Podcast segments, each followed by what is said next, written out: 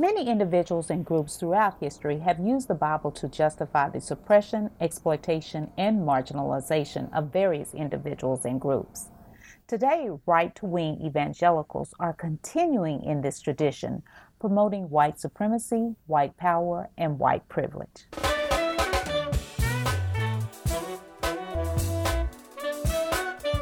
Welcome to the Empowerment Zone with Ramona Houston where we zone in on Black and Brown relations and our journey to empowering our communities. Today, I have an absolutely engaging conversation with best-selling author and biblical scholar Dr. Obery Hendricks. We discuss his most recent book, Christians Against Christianity How Right Wing Evangelicals Are Destroying Our Nation and Our Faith. If you are interested in learning more about biblical text and exploring how right wing evangelicals have misinterpreted and misused these texts to secure power, then you will definitely be enlightened by my conversation with Dr. Hendricks. For more information about Dr. Obery Hendricks and how to purchase this timely book, make sure you see the show notes. As always, please subscribe to the Empowerment Zone podcast and give us a rating on Apple Podcast. Your support will ensure that we continue our journey in empowerment and impact.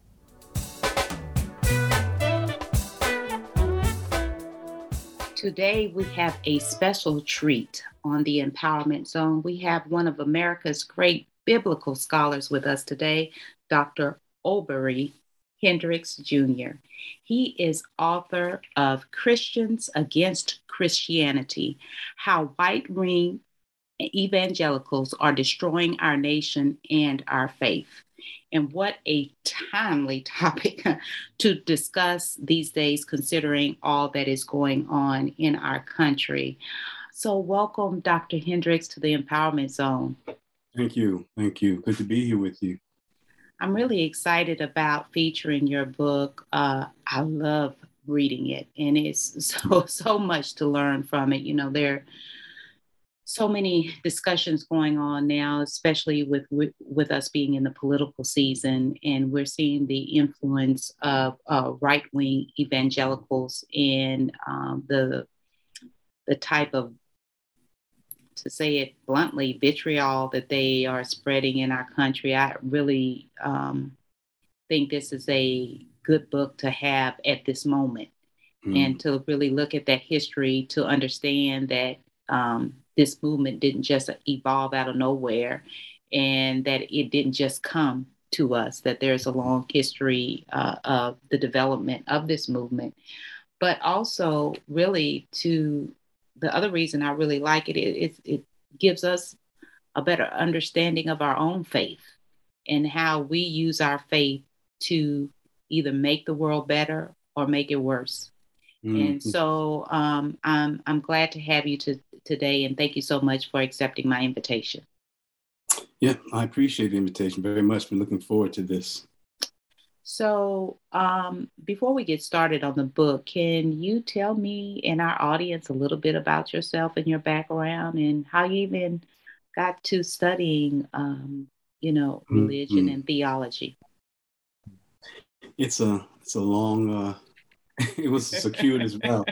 Um, I was born in Farmville, Virginia, where uh, in Prince Edward County, where they close the schools rather than desegregate them. So in a way, you can say I was born in struggle, and uh, family moved north to Newark, um, and then later to East Orange. But uh, I joined uh, in my youth. I joined the Black Nationalist Movement uh, under Amiri Baraka in Newark, and I spent my formative years um, as a Black nationalist street soldier um, and of course, uh, we wanted nothing to do with the church. We thought the church was counter revolutionary, even though I was raised in the Baptist church from a very devout family. Um, you know, uh, in the movement, uh, I, I, I, rejected it. Um, it's a long story, but somehow I ended up on Wall Street. And, no, uh, from the from the movement to Wall Street. Come on. well, in a nutshell, you know, I was I was raised in, in my, my generation. I was raised uh, to be um, a credit to the race. And my parents had inculcated in me from the beginning that I'd be a white collar uh, professional and uh, I mean, they really had their hopes on that. Um, uh, and uh, you know, I didn't. Want, they wanted me to be a doctor or a lawyer. Well, the doctor was out of out of uh, out of out of it because I, you know, I wasn't good in science, and I I, I just wasn't uh, that serious a student. And you know, law school was just, you know, just didn't. It just seemed too many words for me. So um, Wall Street was wide open in those days, very different than, you know, you could get away with a lot. And I was, we're talking about the mid 70s. And, you know, I saw a chance to make some money and have some fun and all that. Um, and the reason I left the nationalism movement, you know, there are reasons for it. I'm not going to go into it, but let's just say there were some, some, some, some disappointments. Mm-hmm. That's what pushed me over the line. Mm-hmm. Um, I did that for, oh God, almost a decade, I guess eight, eight years. I realized you know, I mean, it was just uh, Wall Street does terrible things to you, you know, um, mm. you know, spiritually. Mm. Um, but when I was 33, my father died, and I was in the pulpit uh, giving remarks at his funeral, and um, I looked out over the people, and something said to me, "This is your site of struggle, mm. Your site of service." And uh, so I came back to the church, kicking and screaming. Mm. But uh, you know, I, I, hate to say it, but my my uh, my mantra at the time was, "Well, we can't leave the church. We can't abandon our people to the preachers." and, um, so I, uh, you know, I mean, I, I, I so I mean, we, wait in the black church. If you if you have a calling, way we interpret it, as you know, it says you got a call to preach. You know, we don't think about any other kind of callings, yep. you know, yep. in the legal realm or anything like that. Mm-hmm. So I'm like, Oh man, I do not want to be no chicken bone. the way that yeah, yeah. You know, I'm like, Lord, and I was kicking the screen and screaming. I was, and so um, you know, I ran into a buddy of mine in the library one day, and and uh, this brother had a pile of uh, books a, a, foot high. I'm looking at them; they're all on the Bible and theology and stuff. So, what are you doing, man? Because I knew him from you know, from the set, you know, on the jazz set. And he said, well, you know, I'm, I'm getting ready to go to Princeton Theological Seminary. I said, oh, brother, um, really? I said, well, man, that's interesting because, you know, it, it in the nationalist movement had given us real deep um, intellectual concerns. That's yep. one thing I was yep. saying. I mean, yep, yep, yep. Baraka has reading the Tao Te King, you know, of course, mm-hmm. Fanon and, uh, mm-hmm. Uh, mm-hmm. And, and, you know, and, and, African intellectuals and all that. So I said, well, man, you know, Prince, Princeton Seminary sounds interesting. I, you know, I'm saying, I know that I got, I'm, I feel this calling in this in the church. So I said, well, maybe I can go if you're going. So I applied, and um, uh, Brother Michael Livingston was the uh, missions officer. He let me in. I was like a month, you know, uh, it was a month over the deadline, but he let me in anyway. So I'm in seminary and I'm like still angry because I'm saying, man, I do not want to be a preacher. But then a, a, a black professor, a young black woman, Clarice Martin, said, you know, you have gifts of scholarship. You should do a doctorate. Mm. Do a doctorate. I didn't, I barely graduated from high school. She said, no, you have gifts of scholarship. She mm. argued and fought with me and and uh, so I walked some buddies of mine, Michael Dyson, uh, A.G. Miller, were at uh, Princeton uh, University Religion Department. You know, they told me to come over and uh, interview. And I'm like, man, I cannot get in no Princeton University. You know, I'm not, you know, I got more street in me than academia. But um, the guy ended up being my uh, advisor uh, had been a freedom rider and had done time in mm. Parchman. A white man, wonderful man named John Gager. And bottom line is, I said, well, damn, I guess I'm supposed to be here. I had no idea it was the hardest department to get into, the business department to get into. you know, I know I want to try. So that's it in a nutshell. So, um, you know, the way was open for me. And so I have a responsibility, you know, to uh, to do what I'm what I what I feel you know deeply called to do, which is to try to raise our people's consciousness against the low level consciousness that uh, average church uh, and and churchianity itself gives them.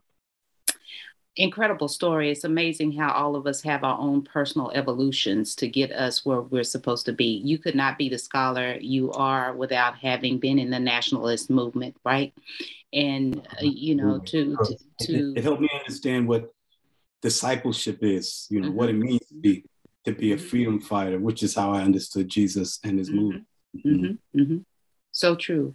So tell me, you know, in many of your writings, uh, you finally came to this book. So I'm really curious. why did you choose this particular topic at the moment you did?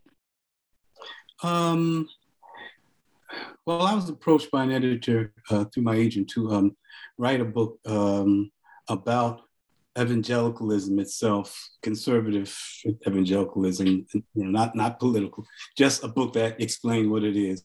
And you know, I tried to write. I said I'm not interested in this because I realized I was writing a book. I was writing this book, and so um, I, it, so it's not like I chose to write this book. It sort of chose me.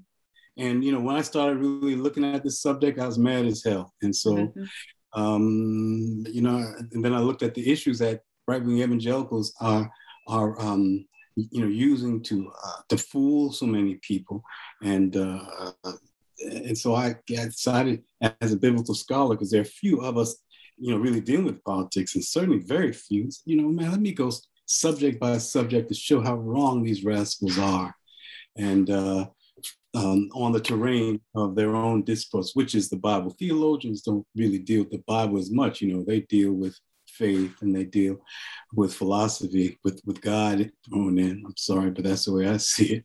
But um, biblical scholars get right to the to the heart of the history and the meaning of the text itself, and that's something that we need to do more of to discredit. You know, they're they're very backward and and and often vile readings of the Bible that they use to oppress and and and to fool and demonize people. So let's get into uh, to the various topics of the book. Like you said, you go topic to topic, and we're talking about Christians against Christianity, how white right wing evangelicals are destroying our nation and our faith. You said it right. So, so um, tell us about the book. Like, what, what, did, what are the topics that you explore, and why? Why? Um, well, the topics I explore uh, are, I think, uh, are the main ones that are used, uh, that are weaponized by right wing evangelicals. When we talk about right wing evangelicals, we're talking about white evangelicals and, you know, the few Negroes that uh, that, that straggle along behind them. You know, like, um, boss, hey boss, um, your ice is colder. You know, that kind of mm-hmm. thing. Um, so, you know, for one thing I deal with is uh, abortion. You know, these right wing evangelicals have made it seem like uh, that is abortion is the most important issue in Christendom and almost like it's a litmus test. And I wanted to show first that um, the Bible does not deal with voluntary uh, abortion at all. The only place it has you know humans involved in abortion is uh, in the 21st chapter of Exodus, verse 22, 20, 23, which talks about when a man, when men are fighting and they uh, they injure a pregnant woman if uh, harms her fetus or kills her fetus uh, and, and, harms her, well, um, the, the fine for harming the woman is an eye for an eye, but for harming or killing the fetus is a financial fine. So the only place in the Bible that deals with uh, with, with, abortion on human level is uh, um, it makes a distinction between walking, talking humanity and a, and a fetus, which means that killing a fetus, I'm not suggesting anyone should do that. I'm not making a value judgment, but it's not murder according to the Bible. Uh, it's so what they're saying, what they're saying, what they they're saying is just wrong. It's not a biblical issue at all. Now, people can have their own and should have their own opinions. Divorce, I mean, uh, abortion is is a very, very, uh, very painful area. But biblically, they don't have a leg to stand on. The and I, I must say this: the only place that there is voluntary abortion is in Numbers five in the Bible, in which says God will God will abort a woman's fetus as punishment if she is uh, if she's a married woman who's found to be pregnant by someone other than her husband. So the only voluntary abortion we have the Bible is a divine abortion, which one could, if you take it all away, Al could say, well, God is saying, well, you know, uh, you know, it's not it's not wrong because I'm, I'm, doing it, but I'm not going there. So anyway, that's and so I, I deal with that. I deal with immigration because of uh, of how horribly they treat immigrants, and when the Bible really said one of the uh, the two or three most important responsibilities in the Bible is, is, to take care of immigrants and widows and orphans. And it says it throughout the Bible. It even says that when immigrants come in, we're supposed to, uh, we have a responsibility to take care of them until they get on their feet. It also says that um, they don't have to assimilate, just respect the laws. It also says that one of the reasons that tithing was prescribed was to help take care of immigrants. So I, you know, I deal with that. I deal with the um, with the foolishness about God-given right to, to use guns, and I just show how the history that's just and that's just bogus. You know um, how um, evangelicals are uh, anti-working man and woman because they're anti-union. I mean, on down the line, just to show how they are against everything that the Bible uh, is, is for or does not mention at all. Yeah, and his it I really like the way you deconstructed all of those arguments. You know, the one about uh, being against the LGBTQ community and being against homosexuality. I yeah, that was because, a that was a real important one to me, real serious one for me. Yeah, that, that yeah, because like you know, one of the things I was always taught growing up is the whole issue of Sodom and Gomorrah, and that's why I was destroyed. And you broke that down, and some other passage, biblical passages that try to support that. And I, it came up in a conversation. Sodom and Gomorrah came up in a conversation um, this weekend weekend with me and some girlfriends, and I was like, I wish I had the book so I could have uh, refuted some because I couldn't remember how all the different arguments. But it's amazing how you take each one of these issues that are considered uh, part of really a part of the right wing evangelical movement: abortion, immigration, anti-working. Uh, uh, mm-hmm. Uh, against the LGBTQI plus community and how you break each one of them down. Yeah, you know, and also really important, I think, is I tried uh, this uh, this guy John MacArthur that's supposed to be such a big time right wing scholar. You know, he put out a letter that uh, that uh, social justice is anti-biblical, right? Um, mm-hmm. And uh, and 10,000 pastors, well, more than that, 10,000 mm-hmm. plus, mm-hmm. 11, 12,000 um, co-signed it. And I just want to, I wanted to show that just how wrong-headed that is. Folks don't understand that social justice, and as you know, I spend a lot of time explaining that and breaking it down through the through um uh, uh, uh, through translating the language that's supposed to be Hebrew the way it's supposed to be translated. Social justice is the most foundational ethic of the whole biblical exactly. um, whole biblical tradition. It is the most important ethic, and you couple that with love your neighbor as yourself, which Jesus said is one of the two most important commandments of them all. And what do you get? You get social justice working for social justice, working for the rights and freedom and, and access to the resources and goods for, um, for neighbors that we want for ourselves is our basic responsibility. And that is what I wanted to show is that right-wing evangelicals don't, they don't get it. That the overarching ethic, if you will, of the Bible is responsibility for others in community. They're talking about you know liberty and freedom and that's that's fine but that's not it in the bible because it's not freedom from responsibility it's freedom um freedom um for responsibility i mean um responsibility not freedom from responsibility. So i, I look to show all of those kinds of things in the book. Yeah that was one of my favorite go ahead. Let me have, let me just say this you know, I've gotten a lot pushback in articles and I've gotten, you know, horrible emails and stuff like that, but no one has engaged me on substance. Mm-hmm. No one has contradicted me on substance yet on any of my books. Why? Because I do my I do my research and my homework. I mean, to me, that's Bible basic social responsibility. I mean, it, it's, it's supposed to provide people with a moral compass of how to treat others. That that's the way. I mean, in its basic basic, stand, basic stance, that's what what the what the Bible teaches us. But you know, religion is a very challenging conversation for people to have, especially with people who disagree.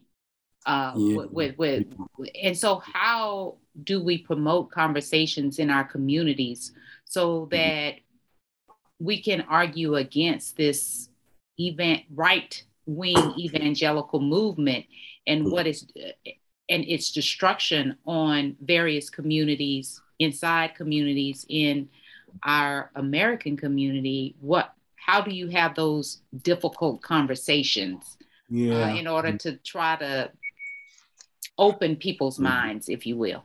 Yeah. But first, let me say, uh, just your, uh, your, your previous uh, statement. You know, the, the fact that we have um, responsibility for each other is is is so basic. I mean, now it's basic in many communities. You know, um, particularly in, in, older Black communities, because we grew up that way. But there, um, there's a, a real, as you know, real libertarian strain in America and in the right wing, um, in, in, which they spill a lot of ink, written many books, and uh, come up with all kinds of principles and theories say that that are libertarian, that say that they don't have, folk do not have responsibility for others. And um, like uh, Robert Nozick, uh, what's his book, Anarchy and something else, I forgot the title. Um, but um, and so that so so I had to take time to uh, to address them on that level too, you know, because other than that, it could have just said, duh, it's basic. You know, we have to look out for each other. But that's the kind of legwork that I had to do. See, I wrote this book as a resource for folk to use to argue against um, the, the fallacious uh, assumptions and arguments uh, of the right wing. Um, in terms of how do we engender conversation, um, and you're talking about between both sides, right? Um, yes. I think if we're talking in the faith community, one thing we have to do is first basics like chapter and verse. Mm. You know, we we have to go to uh, the ur text that we all that we claim, you know, to, to hold in common. And um, an example is love your neighbor as your, yourself. You know, uh, um, that is um, has such profound implications socially, economically, uh, uh, politically. Um, I have to take time to unpack it and, and engage each other on the basis of, you know, of, of the very, on the basis of the basics, right? Um, and, and so um, uh, it has to be an ethical uh, concept, um, conversation based on, on, on ethics, I think, rather than doctrines, mm. because you know that's all kinds of other stuff. So that's why, you know, rather than John three sixteen, um, for God so loved the world, He gave His only begotten Son. That that's not the core of of the gospel. Love your neighbor as yourself is the core of the gospel. Egalitarian. Um, egalitarian political freedom, egalitarian justice is what that stands for. Um, by the way, justice, as I point out in the book, is the most often used term in the Bible. Mm-hmm. Um, and, and, and, and that um, reflects how basic it is to the you know to the biblical witness. Um, but also, as you know, in the, in the book, I offer um, what, what Jesus said in Matthew 25, 31 through 46, that uh, um, about um, which is really the primary mode of judgment that Jesus gives us that God will use uh, uh, will uh, use for us that we should use for ourselves and others by extension, and that's the the the um, the passage where he says, um, you know, as you have not done it for the least of these, you have not done it for me. Mm-hmm. And uh, for those who aren't familiar with the passage, Matthew 21, 25, verses 31 through 46. When you go back and read it, you'll notice that what Jesus says doesn't doesn't say here is that God will judge us by who we who we love, who we marry, um, you know, who, who we're intimate with. He doesn't talk about what we believe. It all comes down to how we act. Mm-hmm. How we, if, if you're trying to be just toward other people, then you go to eternal life. The passage says. If you don't, do that, then you go to hell. That's what the passage says. So I'm saying that that if we go back to the very to the basics, and and um, that we claim to hold in common, um, and on an ethical level, that gives us more of, of, of, of a basis for for discussion and conversation and dialogue, in, in my opinion. So, just speaking about ethics, do you think there are ethics in the right wing evangelical movement, or their ethics just different? Yeah, their ethics are different. Um, their ethics, what they value is, is different. Look, the right wing evangelical movement, have you ever heard any of them use the word love mm. or justice at all? They don't. Mm. Those are not significant to them. What they also don't realize is that Jesus said almost nothing about what folks should believe. It's always about how we should live and treat each other. Well, they're always talking about, you know, doctrines and stuff like that that Jesus didn't even write. Um, that's why I say we have to get back to basics. And on, as far as their ethics, um, justice is the, the most often used um, ethic in the Bible. Well, they don't use justice. So in, in that way, they're anti. They're. They're they're uh, they're not biblical.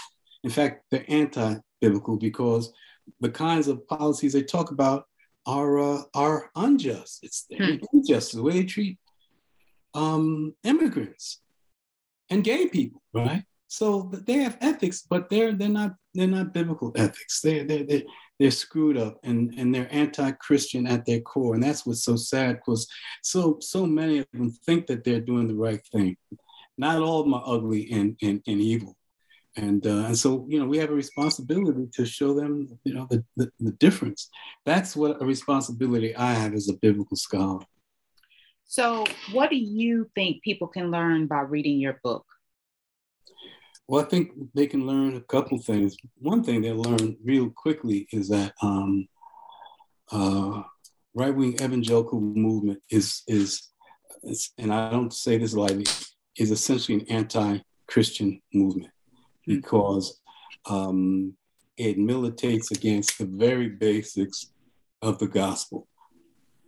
Militates against love, militates against having responsibility for others, militates against uh, against justice. It's um, um, it, it's it it doesn't talk about life as much as it talks uh, uh, about death uh, and war and all that. It's um, it's not concerned about the least of these, which is human beings working, walking the earth. They're, they're obsessed, you know, with, with zygotes and fetuses. And when, uh, when that fetus is born, becomes a human being, if it lives till term, they got no use for it. So, I mean, they learn that. They also learn that what the what Christianity, what biblical Christianity really is. I think you know I take time to to, to show that um, in in every every regard. Um, uh, if someone else wrote this book, I'd say the same thing that I'm going to say now, which is what my what the people who endorsed the book. I said that it is an important book in that it fills a gap um, in the knowledge of everyday people of what Christianity is, how we should practice it, and why we must resist this evil scourge of right wing evangelicalism that is tearing this country apart. So, uh, as a scholar, you know, when we choose what we want to write, we have a purpose behind that choice, right? And right. so, in writing this book, Christians Against Christianity, what do you hope to accomplish as a scholar? Um, I, I, I hope to uh, take one more step in fulfilling my responsibility uh, to uh, humanity and to um, Black Christian believers in particular, um, but to all in, in general. Um, you know, my main my main responsibility is to be a, a, a struggler for freedom and justice in society, um, not my you know not to build the church up, not to tear the church down. It's beyond that, um, and none of us should should have our primary responsibility to any religious institution at all. It should be to the welfare of the people. Jesus didn't stand up for any institution, just just the opposite. You know, the institution turned against him because he wasn't because as, as, as my grandmother said, because he wasn't studying. Mm-hmm. So um, that's where I am. That's what I like people to get out of the book, and that's why what I what I hope to get out of having written it.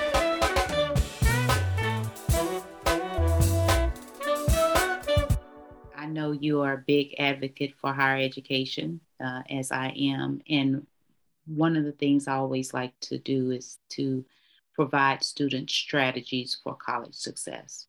So could you tell us what school or schools did you attend? What your what were your major or majors?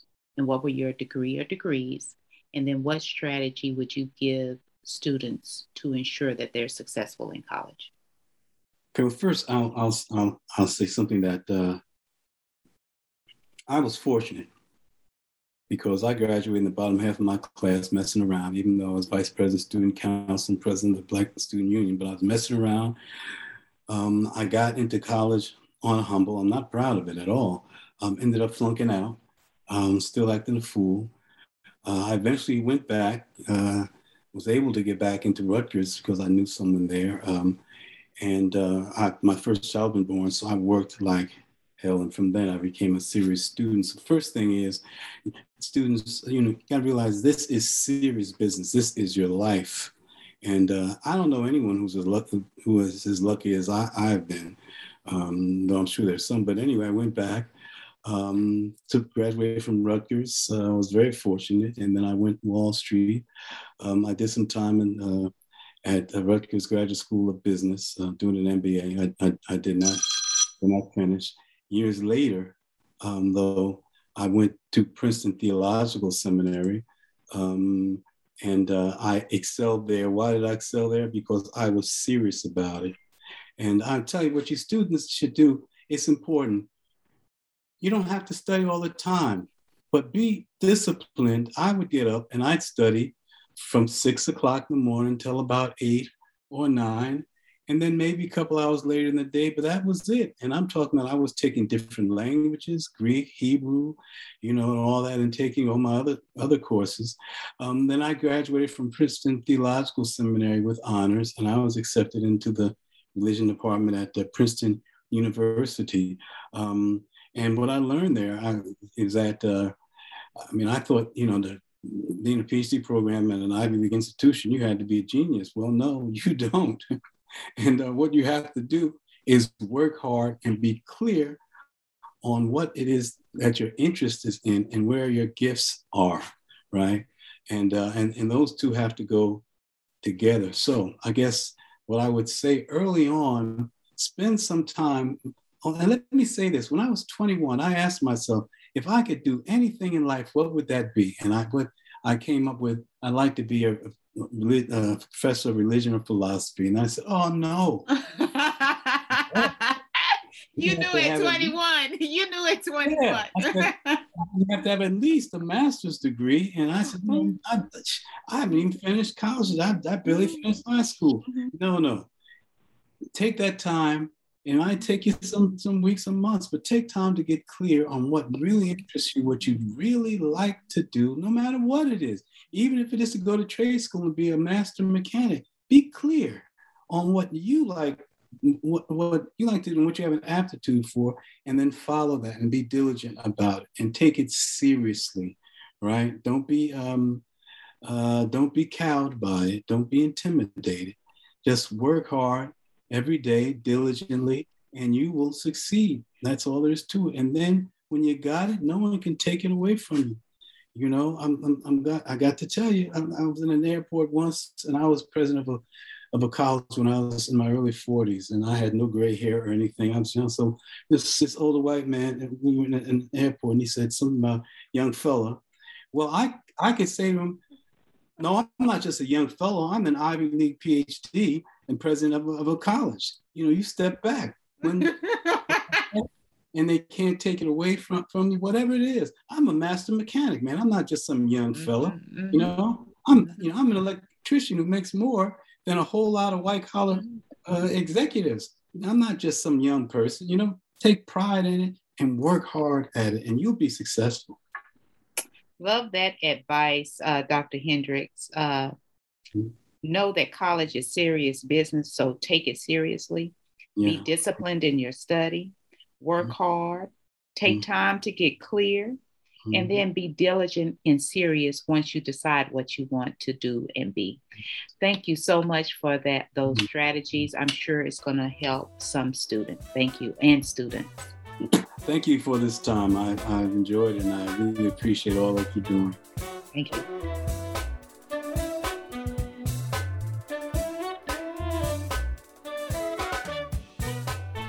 A special thank you to the incredible team of the Empowerment Zone.